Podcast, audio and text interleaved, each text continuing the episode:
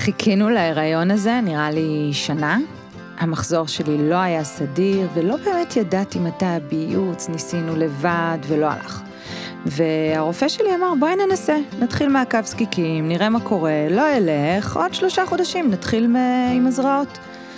ואני כבר התכוננתי לזה שאני נכנסת לסרט הזה של טיפולי פוריות.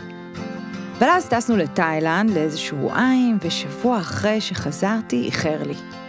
חשבתי בהתחלה, זה בטח בגלל הטיסה, ג'טלג. עבר עוד שבוע, וקניתי בדיקה בסופר פארם, וישר אחרי הפיפי, שני פסים.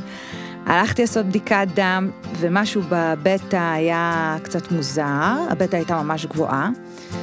הגענו לרופא, הוא שם אולטרסאונד, ואני קולטת אותו. הוא קצת חיוור, אבל הוא מחייך, ואז הוא אומר לי, איזה יופי, הנה שק ההיריון. וואו, ומה אני רואה פה? הנה דופק, הנה עוד דופק. יש פה שניים. קולטת, הריון תאומים, הייתי בהלם. היי, קוראים לי אביגיל גורן. אני דולה ומלווה נשים בלידות. ואני מיכל רוזן, אחות, מיילדת, ואתן מאזינות ל"באות לעולם", שיחות על הריון ולידה.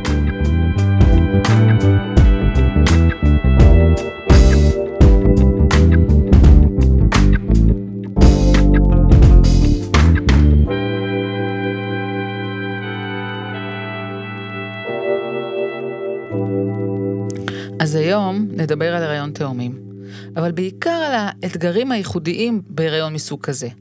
ולכבוד הנושא המעניין, הוא, וכדי גם לקבל קצת כלים, הגיע לאולפן דוקטור רותם ענבר, שהיא רופאה, מומחית בגינקולוגיה ומיילדות, ובהריון בסיכון גבוה. שמחה מאוד להיות כאן. אז נעשה סדר ונתחיל ישר בהגדרה. אנחנו יודעות שיש שני סוגים של תאומים. יש את התאומים שהם זהים גנטית, אלו שהתפתחו מאותה ביצית מופרית, אותה זיגוטה. כן, נכון. בעיקרון, אה, יש שני סוגים של תאומים. הסוג הראשון הוא תאומים זהים מבחינה גנטית, או בלשון רפואית אנחנו קוראים להם מונוזיגוטים. כלומר, הם התפתחו מאותה זיגוטה, שזיגוטה זה ביצית מופרית. אלה שני יצורים שהתפתחו מחלוקה של עובר אחד. אה, והסוג השני זה תאומים דיזיגוטים, שהם שני עוברים שונים, הם אחים לכל דבר, הם חולקים את אותו הרחם באותו הזמן, אבל בעצם הם התפתחו משתי ביציות מופרות שונות. כלומר, באותו חודש היו לאישה שתי ביציות שביצעו. איזה אחוז מההריונות הם תאומים? אז uh, לגבי uh, תאומים זהים, שיעור התאומים הזהים באוכלוסייה הוא די קבוע, בערך אחת ל-250 uh, הריונות. Uh, ויש הבדלים בין גזעים שונים בעולם, אבל בגדול השיעור הזה נשאר קבוע פחות או יותר. לעומת זאת, התאומים הלא זהים, uh, השיעור שלהם uh, עלה מאוד מאוד בעשורים האחרונים. ומבינים היום למה, למה זה קרה? למה זה קורה? זה קורה בעיקר בגלל תהליך של הפריה חוץ גופית, אה, שפעמים רבות אה, גורם מביא בעצם להריונות מרובי עוברים ובעיקר תאומים, וזה בגלל שמחזירים שני עוברים אה, לרחם.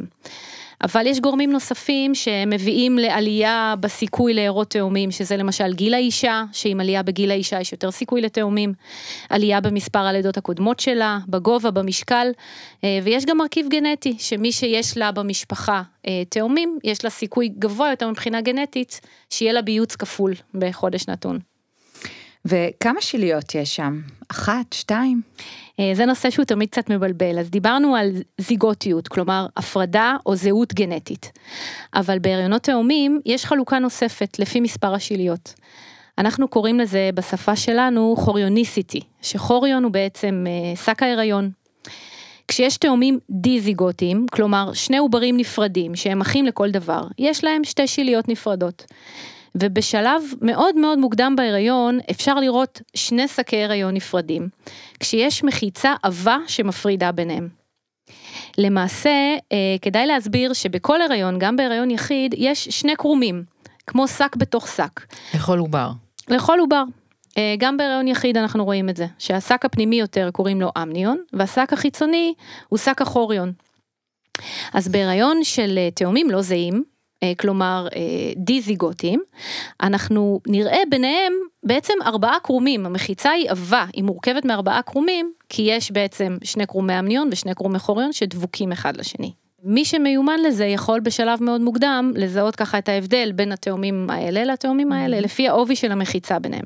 מה קורה כשהם זהים גנטית מאותה זיגוטה? אני מניחה שבתאומים זהים גנטית זה קצת יותר מסובך, כלומר מונוזיגוטים. נכון, את צודקת. בתאומים כאלה אה, יכולות להתקבל כמה תמונות שונות, כתלות בעצם למתי התרחשה החלוקה של העובר הראשוני האחד לשני העוברים.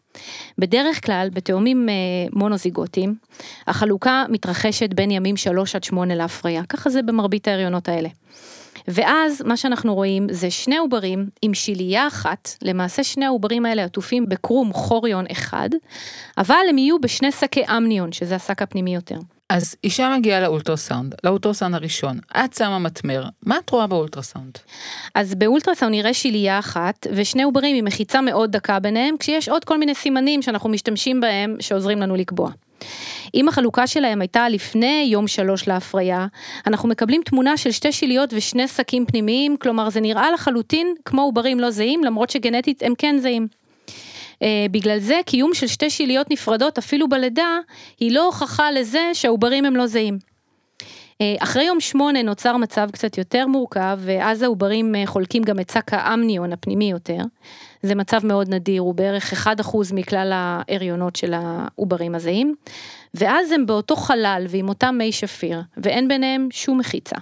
וזה הריון הרבה יותר מורכב ומסובך מהרבה בחינות. ומה קורה בחלוקה אחרי, למשל, יום 13? בחלוקה אחרי יום 13 יהיו תאומים אה, סיאמיים או תאומים מחוברים. אה, עד יום 15, אחרי יום 15 כבר לא, לא יכולות להתרחש יותר חלוקות של העובר. אז יש לנו את הדבר המופלא הזה שנקרא טכנולוגיה של פריון, וזה מאפשר כמעט לכל אישה לזכות באפשרות הזאת של להיות אימא. אבל אנחנו באמת רואים יותר הריונות מרובי עוברים, ושומעים יותר את המילה הזאת דילול. מה, מה זה בכלל דילול? אז דילול עוברים, אה, ככה במעבר חד מהנושא השמח הזה שדיברנו עליו עד עכשיו, אה, זה כשמסיבה כלשהי האישה או בני הזוג רוצים להפחית מהיריון תאומים להיריון יחיד. וזה יכול להיות או פשוט כי הם בוחרים לעשות את זה, בגלל חששות מסיבוכי הריון שונים שיש יותר בהריונות תאומים, או כי יש איזשהו ממצא או פגם באחד העוברים. אמ, אני יכולה לתת דוגמה, למשל אה, זוג שחווה לידה מוקדמת בהיריון יחיד, יש לו סיכוי גבוה יותר ללידה מוקדמת, קל וחומר אם זה תאומים, ואז זוג כזה יכול לבחור לבצע דילול כדי להקטין את הסיכון הזה. או אם למשל באחת אה, מבדיקות ההיריון, בשקיפות או בסקירה, מוצאים איזשהו מום, זה כמו הפסקת הריון של עובר אחד. אז uh, שמנו מטמר אולטרסאונד, ראינו שני שקים. מה זה אומר מעכשיו? איך ההיריון הזה ייראה? מה ההבדל בין הריון רגיל להיריון תאומי מבחינת המעקבים? Uh, הרי אנחנו גם יודעות שזה הריון בסיכון, ונראה לי שכדאי שתסבירי על כל התהליך הזה. אוקיי, okay, אז uh, הריון תאומים באמת uh, זה הריון שדורש מעקב מתאים והרבה פעמים גם הדוק ותכוף יותר. ונשים בהריון תאומים הרבה פעמים באמת נמצאות במעקב הריון שנקרא הריון בסיכון. זה לא אומר שהאישה היא בסיכון ולא שהעוברים הם בסיכון, פשוט צריך לשים יותר תשומת לב ויותר דגש ויותר זמן. הדבר המשמעותי ביותר שאנחנו מדברים עליו כשאישה מגיעה למעקב הריון כזה זה הסיכוי ללידה מוקדמת, שהוא גבוה יותר בהריון תאומים. בדרך כלל חצי מה, מלידות התאומים הסתיימו ב, בלידה מוקדמת ועשרה אחוז יהיו לפני שבוע 32. לידה מוקדמת, רגע תגידי. לידה מוקדמת שבוע. זה לידה, כל לידה מתחת ל-37 שבועות הריון מלאים. Okay. אוקיי. ובהריון תאומים זה דבר שהוא יותר שכיח, כשהממוצע הוא פגות מאוד מאוד מאוחרת, סביב שבוע 35-36. אה, אז אחד הפרמטרים שאנחנו עוקבים אחריהם, זה אורך צוואר הרחם של האישה, כמנבא לאיזשהו סיכון ללידה מוקדמת. דבר נוסף, בתאומים יש יותר הפרעות בגדילה של העובר, כלומר, אה, אחד העוברים או שניהם קטנים יותר, במשקל נמוך יותר. ולכן במחצית השנייה של ההיריון, אחד הדברים שנעשה זה הערכות משקל יותר תכופות, לראות שהעוברים גדלים ומתפתחים אה, על עקומות תקינות. ומה עוד? יש את העניין של אה, סוכרת ועניין של רעלת ש... אז כן, בנוסף, אה, יש שני עוברים ושתי שיליות, אז יש יותר מהכל, וגם כל סיבוכי ההיריון בסיכון יותר, בסיכוי יותר גבוה לקרות, גם סוכרת וגם רעלת וגם כל דבר אחר. יש בנוסף גם אה, סיבוכים או אה, מצבים שהם אופייניים יותר וספציפיים להיריון של תאומים זהים, והם בעצם נובעים מזה שיש רק שלייה אחת משותפת לשניהם, ממנה יוצאים למעשה שני חבלי הטבור, ויש גם כלי דם שמחברים בין שתי השיליות או בין שני החלקים של השיליה המשותפת הזאת, והם למעשה כלי דם שמשותפים לשני העוברים, ויש להם פוטנציאל להעביר דם מעובר אחד לשני. וזה יכול לגרום למספר נוסף של, של סיבוכים או מצבים שאופייניים רק להריונות האלה של תאומים זהים. והם לא קיימים בכלל בהריונות של תאומים לא זהים.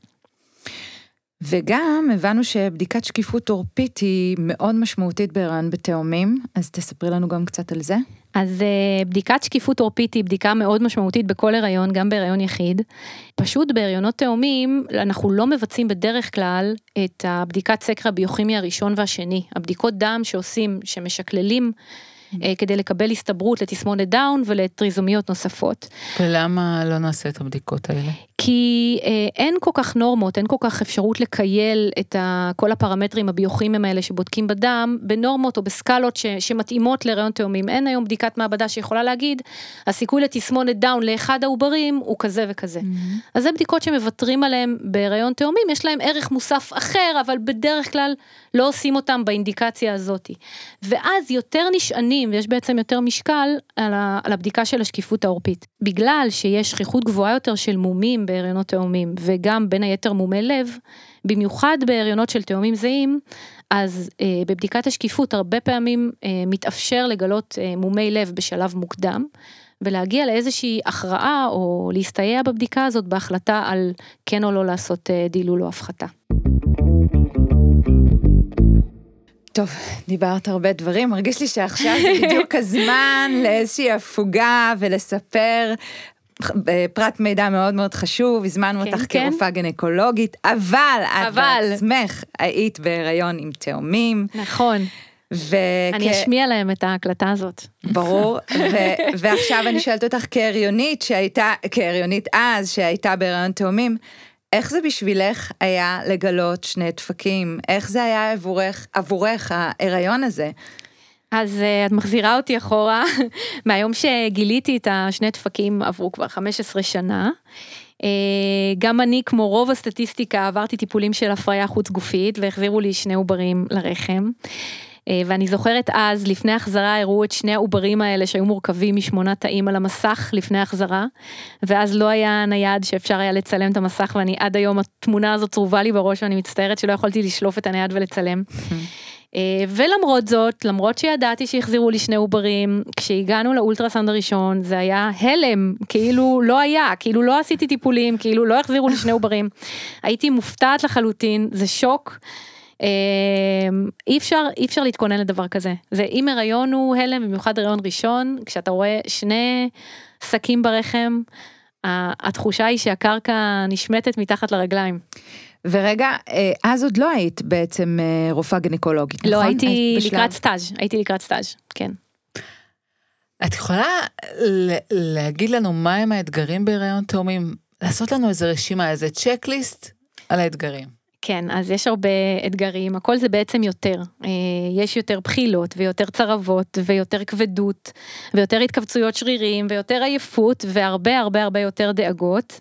אני זוכרת למשל שבסוף ההיריון, ממש ככה בעשרה ימים האחרונים הייתה לי בטן כל כך גדולה, שהייתי באיזושהי מסיבת סילבסטר על תקן הנהגת אה, שלא שותה, וניסיתי לפלס דרך לשירותים ופשוט לא הצלחתי לעבור אה, בקהל. ומצאתי את עצמי עומדת באמצע מוקפת אנשים שקוראים בוכה את נשמתי אה, ופשוט לא לא מסוגלת להתקדם כי הבטן שלי הייתה כל כך ענקית שלא שלא יכולתי לא יכולתי לעבור לא יכולתי להתנייד. הדאגות הן גם בדברים הבסיסיים, כמו למשל הרגשה של תנועות, שזה משהו שהכי מעסיק נשים בהיריון, כל הזמן להרגיש שהעובר בסדר, אז עכשיו יש שניים, והרגשתי צד אחד, וזה לא אומר שהרגשתי את הצד השני. וכל הזמן הדאגה הזאת להרגיש תנועה מימין ותנועה משמאל, ושהכל גם יהיה מאוזן. וזה פשוט אה, מאוד מאתגר, להשתיק את כל, ה, את כל הדאגות האלה. אבל רותם, בכל זאת, מה היה הכי קשה עבורך? כאילו, מה היה האתגר הכי אה, הכי? עם יד על הלב, הכי קשה זה פשוט לגדל אותם. עד היום שמגיעות אליי אה, נשים או ללדת, או נשים למעקב הריון, והן אומרות לי אה, כמה קשה להם, אני אומרת להם, חכי חכי. ובאמת, מה את מרגישה כלפי זה היום? הן באות עם תאומים, איזה רגש עולה לך? אז אני מאוד, אה, כל מטופלת ככה שמגיעה למעקב הריון או ללידת תאומים, אני מאוד מזדהה איתה. בכלל, התגלית הזאת של שני דפקים, האולטרסנד הראשון, תמיד גורר תגובות מאוד מאוד קיצוניות. זה אף פעם לא נתקל ב... איזושהי אדישות או שוויון נפש, זה או ספקטרום שלם של מצחוק ואושר ולחרדה ובהלה ותדהמה ופאניקה. ואף אחד לא נשאר אדיש למצב הזה. היה לי כמה סיפורים מצחיקים, למשל, היה זוג אחד שהגיע אליי, אה, פשוט נכנסו בדלת לאולטרסאונד ראשון בתחושה שיש להם תאומים ושהולכים לראות תאומים, ובאמת היה. וכולנו פשוט נכנסנו להתקפת צחוק מטורפת. אה, ובצד השני הייתה גם יולדת אה, בחדר לידה. שלא לא הכרתי אותה במהלך ההיריון, אבל מהרגע שהיא גילתה שיש לה תאומים, היא פשוט אה, נכנסה לאיזשהו סוג של הלם ולא סיפרה את זה לאף אחד. וכשהיא הגיעה ללדת עם פתיחה מאוד גדולה ומתקדמת, אחרי שהעובר הראשון יצא בחדר לידה, פתאום ראינו שהרחם לא מתכווץ ויש ירידת מים, ומגיע עוד אחד. זה מטורף. כן, וזה גם סוג של תגובה מאוד אה, ככה קשה לתגלית הזאת של הריון תאומים. אה, וגם. בן הזוג שלה לא ידע? לא ידע, לא ידע. וואו. ו... והרגשתי קצת כמו בשנות החמישים, שלא היה אולטרסאונד, והסבתות מספרות שיצא אחד ויצא עוד אחד, והן היו מופתעות לחלוטין. אז אה, כן, זה באמת יוצא דופן. את אה, אה, התחלת להסביר קודם על התסמונת הזאת של מעבר דם מעובר אחד לשני, את יכולה טיפה להסביר, אבל גם להרגיע. כן. יש לך הרבה דרישות. קודם כל זה מצב שמתרחש, כמו שאמרתי קודם, רק בתאומים זהים, שמה שמאפיין אותם זה שהם חולקים שלייה אחת משותפת. לפעמים, בכשליש אה, מההריונות האלה, יש כלי דם שמעבירים באופן משמעותי דם מעובר אחד לשני. בעצם זה לא מצב מאוזן, שהמעבר הוא אחיד משני הצדדים, אלא עובר אחד הוא היותר תורם, ועובר אחד הוא יותר המקבל. ויש למעשה ספקטרום שלם של אה, מצבים שיכולים להיגרם מהדבר הזה. החל מתופעות קלות, כמו למשל ריבוי מים לאחד ומיעוט מים לאחר, ובהמשך גם אה, הפרעה בזרימות הדם של העובר, אה, הפרעה בתפקוד לבבי, או לפעמים אנמיה לאחד העוברים ופוליציטמיה, שזה ריבוי דם. לעובר השני. אבל תביא איתו משהו המעודד. המעודד, בהחלט. קודם כל, אה, עושים מעקב הריון, עושים אולטרסאונד, הרופא יכול לזהות את זה בשלב יחסית מוקדם של ההריון על ידי ריבוי ומיעוט מים בדרך כלל. והיום לרפואה יש ממש טיפולים אה, מעולים להציע, שהעיקרי בהם הוא טיפול בלייזר, שצורב את אותם כלי הדם, מאתרים וצורבים את אותם כלי הדם, ובעצם ככה מטפלים בבעיה הזאת ומרפאים אותה על ידי צריבת כלי הדם, ונוצר איזשהו מצב ש, שיש את האיזון, שאין יותר את ההמשך של המעבר הזה. וגם זה לא קורה, מרבית ההריונות של, ה, של העוברים הזהים, של התאומים הזהים, זה לא קורה הדבר הזה, זה קורה רק בחלק, ורק בחלק מתוכם זה נהיה קשה.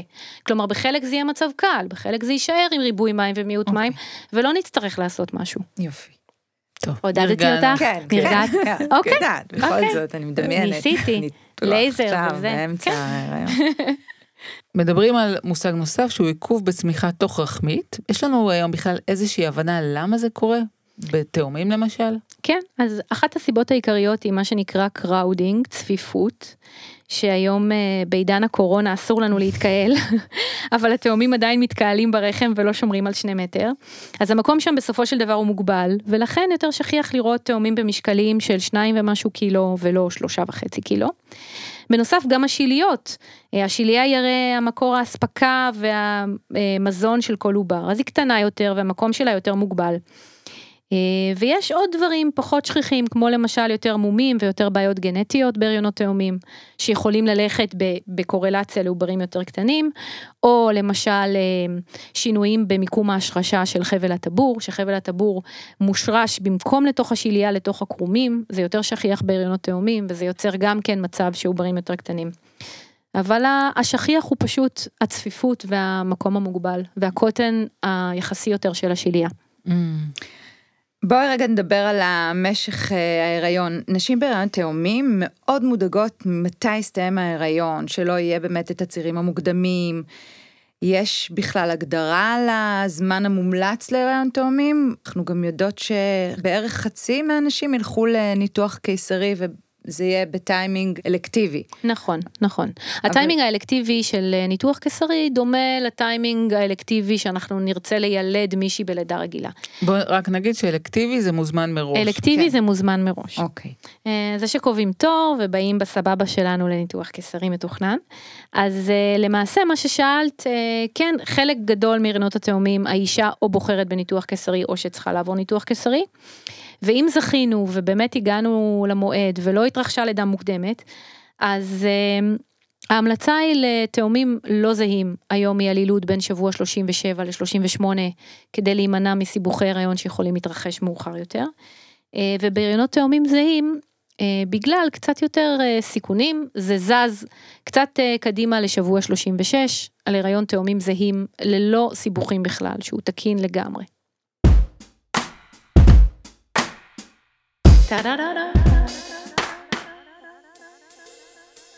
כולם אמרו לי שאני אלד מוקדם, אבל תראו, מפה לשם הריון מתקדם, אני בשבוע 39 פלוס 3, ואז הרופא שלי אומר, טוב, השראת לידה, אין מה לעשות. ומתחילים עם התפריט. אתם יודעות, stripping, פיטוצין, פקיעת מים, וסוף סוף יש, יש צירים ויש פתיחה, והראשונה מגיעה, אני, אני רואה את הראשונה יוצאת, לחץ מטורף בחדר, ואני אני רוצה את הילדה שלי. אבל תקשיבו, נתנו לי חיבוק קטן, ויאללה, יש עוד אחת בפנים. זה לא כמו לידה אחת, הכל, הכל בסטרס. 17 דקות שהרגישו לי כמו נצח. והם סובבו אותי לצד הזה ולצד הזה, וגלגלו אותי, והכינו אותי כבר אוטוטו לחדר ניתוח. לחץ, לחץ, לחץ, ואז השנייה באה, באה כמו גדולה עם הראש. ורק כשהיא הייתה בחוץ, רק אז אני הרגשתי שאני נושמת. אני, אני יכולה לקחת נשימה ארוכה, רק אחרי שראיתי את השנייה. הגענו ללידה. כמה זה יותר מסובך? מה הגורמים שבגללם למשל נלך לקיסרי? אז אה, קודם כל צריך ללדת שניים, לא אחד. לידת תאומים היא קצת יותר אה, מורכבת. חלק גדול מהלידות, לא גדול מאוד, אבל פחות ממחצית הלידות או סביב, יהיו בניתוח קיסרי. אה, ואלה שלא, יש כמה תנאים אה, שצריכים להתקיים. למשל, העובר המקדים הראשון חייב להיות במצג ראש. הסיכונים ששאלת עליהם הם בעיקר צורך בניתוח קיסרי דחוף לעובר השני. אחרי שהעובר הראשון יוצא, קצת משתנה המצב ברחם, זאת אומרת יש ירידה מהירה בנפח של הרחם, ויכולים להתרחש כל מיני דברים כמו האטות בדופק של העובר השני, המצבים האלה הם לא מאוד שכיחים, זאת אומרת ניתוח קיסרי על תאום שני, אנחנו מעריכים אותו בשלושה עד חמישה אחוזים לכל היותר. זה מעט מאוד. מעט מאוד, אני חושבת שזה יותר קרוב אפילו לשניים שלושה אחוזים. גם אם קורים השינויים האלה בדופק, או גם אם מתרחש משהו אחרי היציאה של העובר הראשון, צוות שהוא מאוד מיומן בחדר לידה, בדרך כלל אנחנו יודעים לילד את העובר השני. אחת האופציות שעומדות לרשותנו זה גם אם העובר השני מגיע עם הראש, אבל הוא מאוד גבוה ויש האטות בדופק. מכניסים יד, תופסים רגל, מסובבים את העובר ומוציאים אותו מהרגל, שזה מזרז את, ה, את ההוצאה של העובר השני משמעותית. אז זה דבר אחד. אה, דבר שני הוא העניין של הניטור, כי בעצם צריך במהלך הלידה, אחד התנאים החשובים לנהל לידה כזאת זה היכולת לנטר אותם, לנטר את הדופק שלהם ולהיות בטוחים שאנחנו מבדילים ביניהם, שאנחנו לא מנטרים את אותו עובר פעמיים.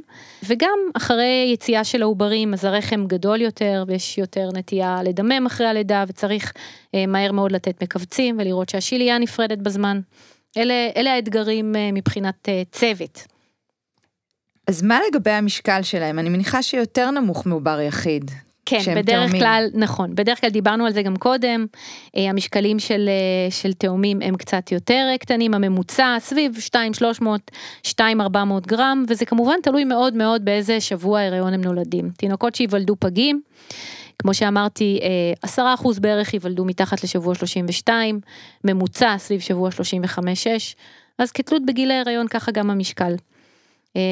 אבל כמובן גם תאומים שנולדים ממש במועד ואפילו בשבוע 38 הם בדרך כלל קטנים יותר מעובר יחיד. לא תמיד, ראיתי כבר תאומים של שלושה וחצי קילו, אבל זה הרבה וואו. הרבה יותר נדיר. אני יודעת כשאישה מגיעה לחדר לידה, ללדת, יש עליה אה, הרבה לחץ שהיא תיקח אפיטורל. את יכולה לעזור לנו להבין את ההיגיון שעומד מאחורי זה? כן, אני לא חושבת שזה לחץ, זה כמו המלצה שבאמת נובעת מאופן ניהול הלידה.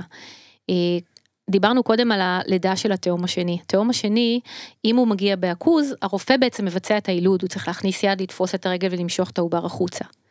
זה מצב שמאוד קשה לעשות לאישה שהיא לא מולחשת ולא רפויה וכואב לה. אה, גם כשהעוברים הם במצגים ראש ראש, יש מצב שבו צריך לסובב את העובר בצורה יזומה, אותו דבר. אנחנו מאוד, זה מאוד עוזר לנו ומגדיל את הסיכויים להצליח בלידה רגילה אם האישה היא עם הלחוש והרפאיה מתאימים. כן, כן, לכן חשבתי כבר... שזה בגלל האיום בניתוח, ואת אומרת לא, זה בכלל לא קשור זה ל... גם, זה גם, תראי, דיברנו על שלושה עד חמישה אחוז סיכוי לניתוח קיסרי, אבל גם בהיריון יחיד יש סיכוי לניתוח קיסרי. אה, אז זה לא רק זה, זה נכון שיש יותר סיכוי להגיע לניתוח קיסרי, אבל זאת לא הסיבה העיקרית, הסיבה העיקרית באמת היא הלידה עצמה, בלידה עצמה אה, הרבה פעמים אנחנו דורש, צריכים את האפידורל ואת האישה שתהיה נינוחה ורפויה בשביל הלידה של התאום השני, שלפעמים אה, נדרשת עזרה בלידה של התאום הזה. Mm-hmm. אני יכולה רגע לשאול שאלה, אה, ההתכווצות של הרחם בלידה השנייה, אחרי שהייתה כבר לידה אחת, לידה שנייה? לפעמים פחות, לפעמים צריך פחות? פיטוצין. כן, אוקיי. כן, לפעמים צריך פיטוצין. אנחנו לא צריכים את ההתכווצות של הרחם אם זה, אם הוא מגיע בעכוז. אנחנו כן צריכים אותה אם הוא מגיע בראש. אם השני mm-hmm. מגיע בראש, הרבה פעמים גם אישה שלא קיבלה פיטוצין, אני אתחיל הפיטוצין בשלב הזה. אוקיי. Okay. אם הוא מגיע בעכוז, אני לא מחכה לצירים ולא לכלום, להפך, אני רוצה את הפתיחה של הצוואר כמה שיותר גדולה, כמה שיותר מהירה, אני פשוט, השני יצא, תופסת את הרגל, מושכת, המים נפקעים ומוציאה את התינוק החוצה. אבל את מושכת בעדינות, כי אם מי ששומעת את זה, יכול להיות שהיא ככה. בואו רגע אבל נעשה סדר וננסה ככה לתאר את הסצנריו של לידה וגינלית של תאומים. ונלך שלב שלב כדי שהמאזינות יבינו את המהלך מהרמה של כמה צוות יש בחדר וכמה זמן זה יכול לקחת. אני חייבת להגיד משהו זה פשוט החוויה הכי אהובה עליי בחדר לידה אה, זה לידות תאומים זאת חוויה בלתי רגילה גם לזוג וגם לצוות. יש אה, משהו מאוד מאוד אה, חמוד בלראות אה, ככה תינוקות יוצאים מהבטן בזה אחר זה ולראות אותם אחר כך או שוכבים על הבטן של האישה ביחד או מתחממים מתחת לגריל ביחד. והלידה הראשונה נגיד הבכור היא כמו לידה רגילה מבחינתך. נכון הלידה של העובר הראשון היא די רגילה הוא תמיד במצג ראש היולדת לוחצת יולדת עם המיילדת שלה וכמובן אנחנו מנטרים, כמו שאמרתי קודם, את העוברים במהלך כל הלידה, כמו גם אה, בחדר לידה, ככה גם בסוף שלה, בשלב הלחיצות. ואחרי שהראשון יוצא, אם העובר השני מגיע במצג ראש, ואין שינויים בדופק או בעיה כלשהי, מה שבדרך כלל קורה, אז ממתינים לירידה של הראש, ממתינים לצירים, ממתינים ללחיצות, והיא גם יולדת את העובר השני באותו אופן. ועל כמה זמן אנחנו מדברות בדרך כלל? אין איזושהי מגבלה אה, חדה של זמן, זה יכול להיות כמה דקות, זה יכול להיות גם חצי שעה. וואלה. וואלה. ודרך אגב זה מתרחש בחדר ניתוח? הלידות, חולים הלידות מתרחשות, עובד... נכון נכון, okay. אני אוקיי. עובדת בתל השומר, זה מתרחש בחדר ניתוח. אה, בשביל הבטיחות, האקסטרה בטיחות mm-hmm. הזאת של, של איזשהו צורך לניתוח קיסרי אה, בלידת התאום השני. וזה משהו שהוא משתנה בין בתי חולים, אני משערת. אני מתארת לעצמי, כן. איש, למרות שאיפה שאני שמעתי, אני חושבת שזה מתרחש גם בחדר ניתוח, אבל אה, אני יכולה רק אה, לדבר על מה שאני מכירה. אוקיי. ומתי תמליצו מראש על לידה קיסרית? אז יש הרבה סיבות. קודם כל, יש את הסיבות הרגילות שאנחנו נמליץ על ניתוח קיסרי בכל לידה. למשל, יש עיליית פתח, או אה, יש אה, ריבוי של ניתוחים קיסריים בעבר, או אה, רצון של האישה. חלק מהאנשים, אה, בגלל המורכבות הקצת יותר גדולה של אה, לידת תאומים, מעדיפות פשוט לקבוע ניתוח מראש. ויש סיבות שייחודיות להריונות תאומים, למשל אם העובר המקדים יהיה במצג עכוז. Uh, אז אנחנו נלך uh, לניתוח קיסרי. תאומים זהים שהם מונואמניוטיים, אני מחזירה אתכם ככה להתחלה שדיברנו על חלוקה uh, אחרי יום שמונה, חלוקה שבעצם הם נמצאים בשק אחד, אז תאומים כאלה אף פעם לא נלך ללידה רגילה, בגלל שחבלי הטבור ככה שזורים זה בזה. או למשל, אם יש ראשון במצג ראש, שני במצג עכוז, שזה בסדר, אבל יש פער נורא גדול במשקלים, לטובת השני. אם השני גדול מהראשון, מעל 20 אחוז, אנחנו גם נציע לאישה במצב הזה ניתוח קיסרי. רותם, מה חשוב לך לומר לצוות שמקבל לידת תאומים? דווקא בגלל שהלידה הזאת היא יותר אה, מלאה בצוות, היא יותר קצת לחוצה, יש אה, גם, הלידה מתרחשת בחדר ניתוח, יש גם מיילדות וגם גינקולוגים וגם רופאי ילדים ומרדים ואחות חדר ניתוח. לנסות לשמור על איזושהי אווירה שקטה ורגועה בשביל היולדת, לזכור שבסופו של דבר, מה שבשבילנו זה איזשהו סוג של אה, מבצע שצריך לעבור בהצלחה, בשביל בני הזוג, כי גם הבעל נוכח שם, נכון. זה, זה חוויה של לידה, וצריך לשמור על שקט ועל שלווה. בלי קריאות ובלי קולניות ו- ולתת לאישה להתרכז בעצמה ובחוויה שלה ולעשות את החוויה כמה שיותר uh, טבעית ו- ורגועה ושלווה. אפילו הייתי אומרת אינטימית. אפילו אינטימית, ואני הרבה פעמים אומרת לאישה, תתעלמי מאיתנו, תתרכזי בעצמך, אנחנו פה כולנו בשבילך, ו- ולתת לה לחוות את הרגע הזה בלי כל ה... בלי כל המסביב, ונקות את כל רעשי הרקע.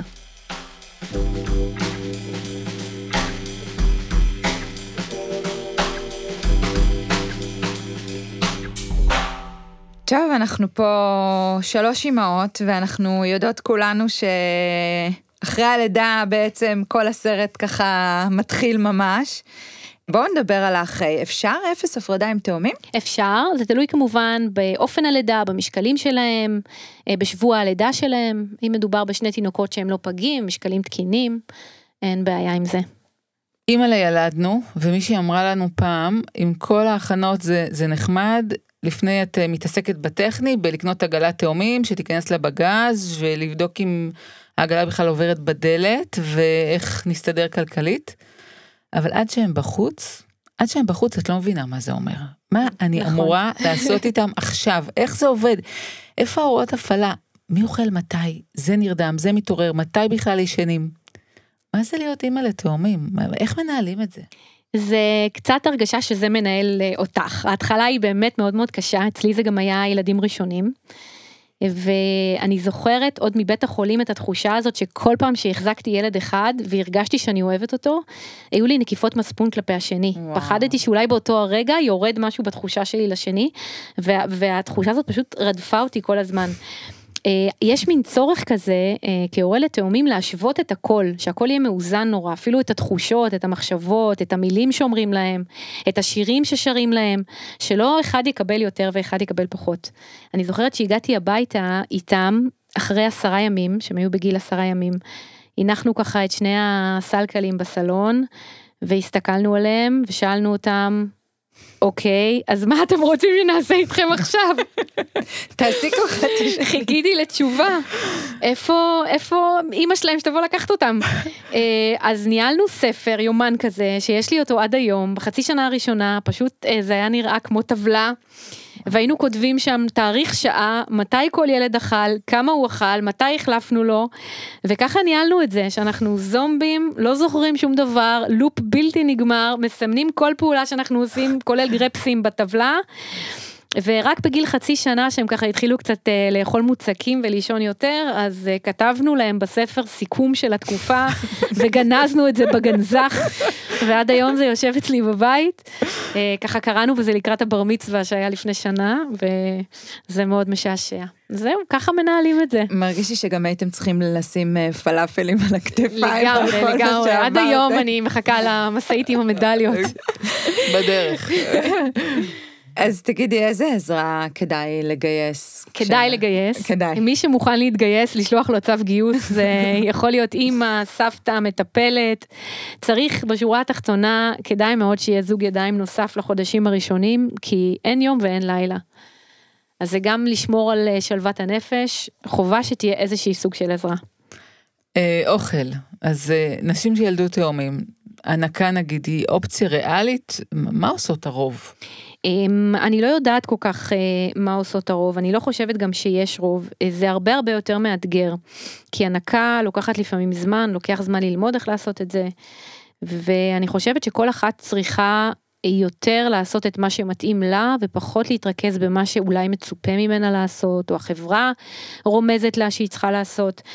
אמ, אני בעד להיעזר בעוד אנשים שיכולים לאחוז בבקבוק, ולכן לפעמים זה גם אומר לשאוב, ולפעמים זה גם אומר להשתמש בתחליפים, וכל מה שצריך לעשות כדי לייצר לאימא איזשהו סוג של שלוות נפש, וגם זמן פרטי בשביל עצמה. כי לתאומים הרבה הרבה יותר חשוב אימא שלווה ומתפקדת ורגועה, מאשר אימא עצבנית ומרוטה, שמנסה כאילו לממש איזשהו צ'קליסט של הנקות ותפקוד ב-100%, כי זה כמעט בלתי אפשרי לקיים את זה לאורך זמן.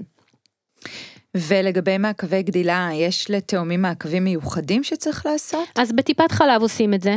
ושוקלים אותם, כתלות אבל רגיל שוב, בעצם, רגיל, כתלות במתי הם נולדו, שוב, פגים, okay. לא אוקיי. פגים, תת משקל, לא משקל, אצלנו זה היה בינואר, האחות המדהימה של טיפת חלב הייתה נסחבת אליי הביתה עם המשקל, לשקול אותם mm. בבית, הבאתי אחד של קילו 800 הביתה, ולא רצינו להוציא אותו בינואר, אז אה, זה גם זה היה, אני לא יודעת אם יש את זה היום, אבל אה, מעקבים רגילים.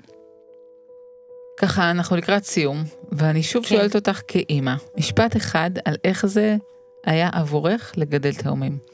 אז אה, אי אפשר לתאר את זה, זה אושר פשוט כפול, זאת קלישאה, אבל היא נכונה. כמה שהקושי בהתחלה גדול, והוא היה גדול, ככה הנחת מהם היא מדהימה, היום הם נערים, הם עוברים אותי שניהם, מסתכלים עליי מלמעלה למטה, הם פשוט מדהימים, הלב מתרחב רק מלראות אותם, יש משהו מדהים בלראות אותם אחד ליד השני, הקשר. איך שהם שונים, הם, הם מאוד קשורים ואוהבים אחד את השני, הם לומדים בבתי ספר שונים, יש להם תחביבים שונים וחברים שונים, אבל הם קשורים והם פשוט מדהימים, לכל אחד יש את החוזקות שלו, את התחביבים שלו, וזה מדהים, התאומות היא... אף אחד לא היה יכול, אני חושבת, לוותר על השני, זה פשוט הופך להיות, אפילו שיש להם חיים נפרדים, הם שזורים זה בזה. וזה נחת מדהימה וזה אושר הכי גדול שיכול להיות. אז נסכם? אז uh, הריון תאומים הוא לא זהה, יש uh, שוני גדול שתלוי בתנאים ובאופי של ההריון וכיצד הוא נוצר. Uh, זה ישפיע על אופי ההריון, על סוג הבדיקות, אבל יחד עם זאת, תזכירי לעצמך מדי פעם שמתחולל בתוכך פלא עצום. ואם את שומעת ואת אחרי לידה, תנסי ליהנות מהרגע, זה נשמע מוזר. נכון, זה לא פשוט. התובענות היא לא פשוטה, תבקשי עזרה, כדי שתוכלי גם ליהנות מהתהליך הזה. וכמו בכל הריון, אה, תמיכה בהריון ואחרי הלידה הם קריטיים, ופה אפילו כפליים. ותודה רבה לאייל אנזיני שהקליט וערך את הפרק. תודה. תודה רבה. נהניתי להיות כאן. תודה רבה שהגעת.